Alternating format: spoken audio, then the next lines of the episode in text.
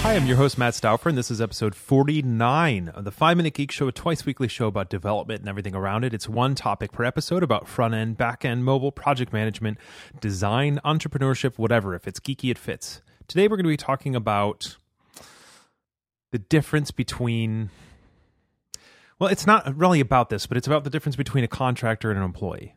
It's about the difference between your output versus how you get things done. And the reason I say it's not really about contractors versus employees, but one of the, the historic ways, one of the classic ways of saying, how do you know whether you're actually capable of treating this person like a contractor versus an employee? Because that's often matters, because contractors, you don't have to pay them, you know, you don't have to pay for their health insurance, all this kind of stuff. The rule, generally, the easiest part of the rule tends to be, if this person is having to do things in a particular way, using particular tools at a particular time or space, they're probably your employee.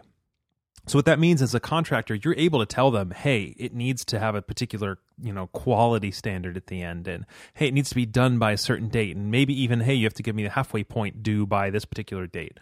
But what you can't say is you need to come to my office unless there's, you know, a part of the actual job that requires being at the office. You can't say you have to work on it during these hours. You can't say you have to use these particular tools. So contractors in general, you just tell them, you know, some higher level kind of guidelines, and then they do it how and when and where they want.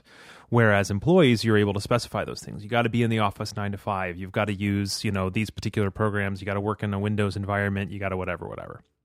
And the reason I'm thinking about these things is because recently I said on the Laravel podcast, uh, you know, I've been thinking about Sublime Text because I was on the verge of basically telling all my employees they had to use PHPStorm. And uh, I had mentioned that, and um, Adam Wathan, who work, works with me, said I'm, I'm actually pretty uncomfortable with that idea because it suggests that we aren't capable of making, you know, our own decisions about, you know, what tool we're working with. And and I had been, you know, kind of joking around about the whole forcing thing, but I think it, it prompted a really interesting conversation uh, for me to have, which is, what is the level of forcing? So just, you know, to clarify that out of the way, I'm not forcing anybody at my job to use a particular tool. Um, but I, I am, however, considering, you know, at times forcing them to try them. And not forcing, but like saying, there's something I, I see a particular, and let's actually start, step back for a second. So why would somebody at a particular business force someone to use a particular tool set? Well, first of all, there's the possibility of, you know, you're doing development for Microsoft folks. And so you say, well, I need you to use a Windows computer because that's the only easy place to get the Windows development environment. And, and if you use a Mac, it would introduce these other problems. Or if you use Linux, you'd waste your time on this or whatever. Okay, cool. That makes sense. Or it might be because it's the environment that everybody else is using. And so when a tool is released that's like a plugin or an instructional video, or when somebody's pairing with you, if you're using some weird environment that nobody else uses, then it might be difficult. Or maybe there's networking issues. Your Linux computer can't connect to the Windows network, or your Windows computer can't connect to the Mac network, or whatever it ends up being. But that's not what we're talking about here so much. It's really about, you know, what if your boss tells you, well, you have to use this particular, you know, you have to use a particular code editor, or you have to use a particular design tool or something like that. Uh, now, again, with a design tool, it might be, well, you have to use Photoshop because everybody else is trading Photoshop documents around, P S Ds around. Okay, but what if there's not the case? What if you're the only designer? Or what if it's code? Well, everybody's trading code around, but you can use your code in any editor, right?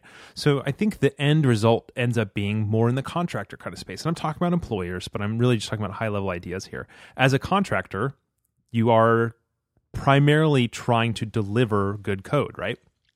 And as an employee who is a coder, you're trying to deliver good code.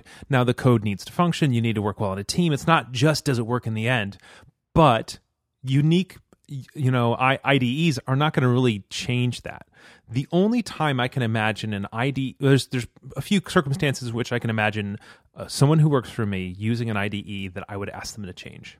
So one of them is if it's not, not, noticeably slowing them down. I would say, hey, this is slowing you down. I see the way you work in that I D E. I want you to try this other one. I think you're going to be faster. And so that's actually what the case was with PHPStorm. We had a lot of folks working in Sublime Text, and I said, hey, you know, PHPStorm adds all this P H P knowledge. I think you would be faster, and I told myself the same thing, if we switched to PHPStorm. And we found that a lot of us were a lot faster. So that was good, right? But if somebody had said, you know what, I found that I'm actually happier or faster or better in Sublime Text, it would be like, okay, cool, that's good. So that's one context. Another context is when you're doing the type of work where you write some code and say, well, we're all going to have an I D E that does X or Y, therefore this code is okay.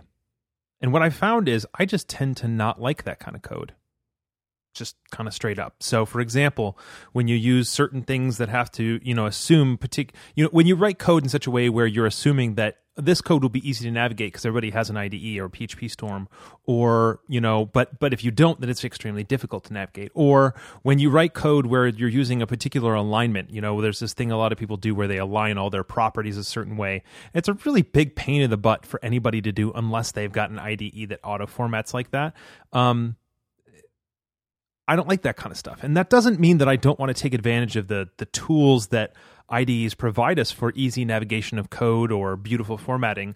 But I think what I don't like, at least in the code sense, and I might be just a super idealistic, you know, purist here or something like that, is when we develop code in such a way that it is heavily relying on the features of our I D E in order to be able to work with that code ongoing or to understand that code.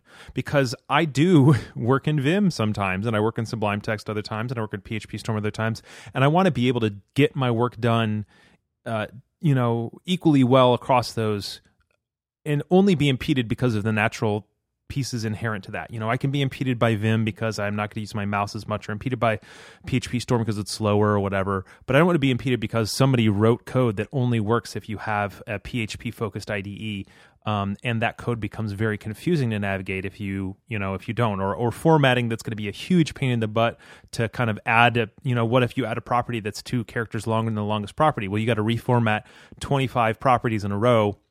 And if anybody uses Vim or doesn't have the right plugin or Sublime Text, then it's not going to work. That kind of stuff, uh, I just don't want us to program that way. So I know I'm rambling a bit, which seems to happen on a regular basis. But basically, I think the the piece for me as an employer is there are times where the tool you use are important to the way you interact with the team around you.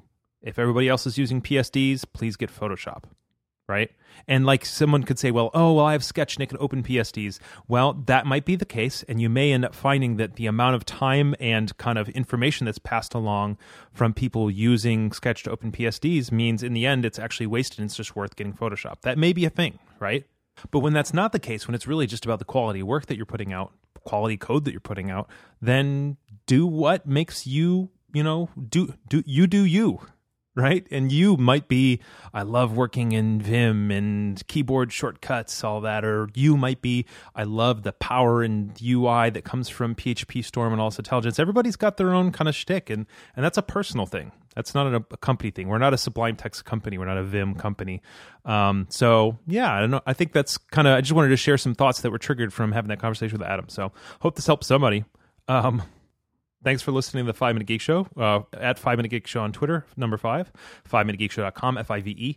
You can subscribe to us on iTunes or via R S S. And if you like the show, uh, share it with your friends, rate it on iTunes, um, write I love Five Minute Geek Show five thousand times in Vim, which, by the way, would be to write it once, and then to type Y Y, and then to type five thousand P, I think is what it is. I think so. That sounds right. Till next time, Matt Stouffer for Five Minute Geek Show. Can you say Five Minute Geek Show? Five Minute Geek Show. There you go. Good job, bud. Kai on there. Kai's on there. Can you um, say eat your peas, baby, baby, baby, it, please? Eat your peas, baby, baby, peas, baby. Good job.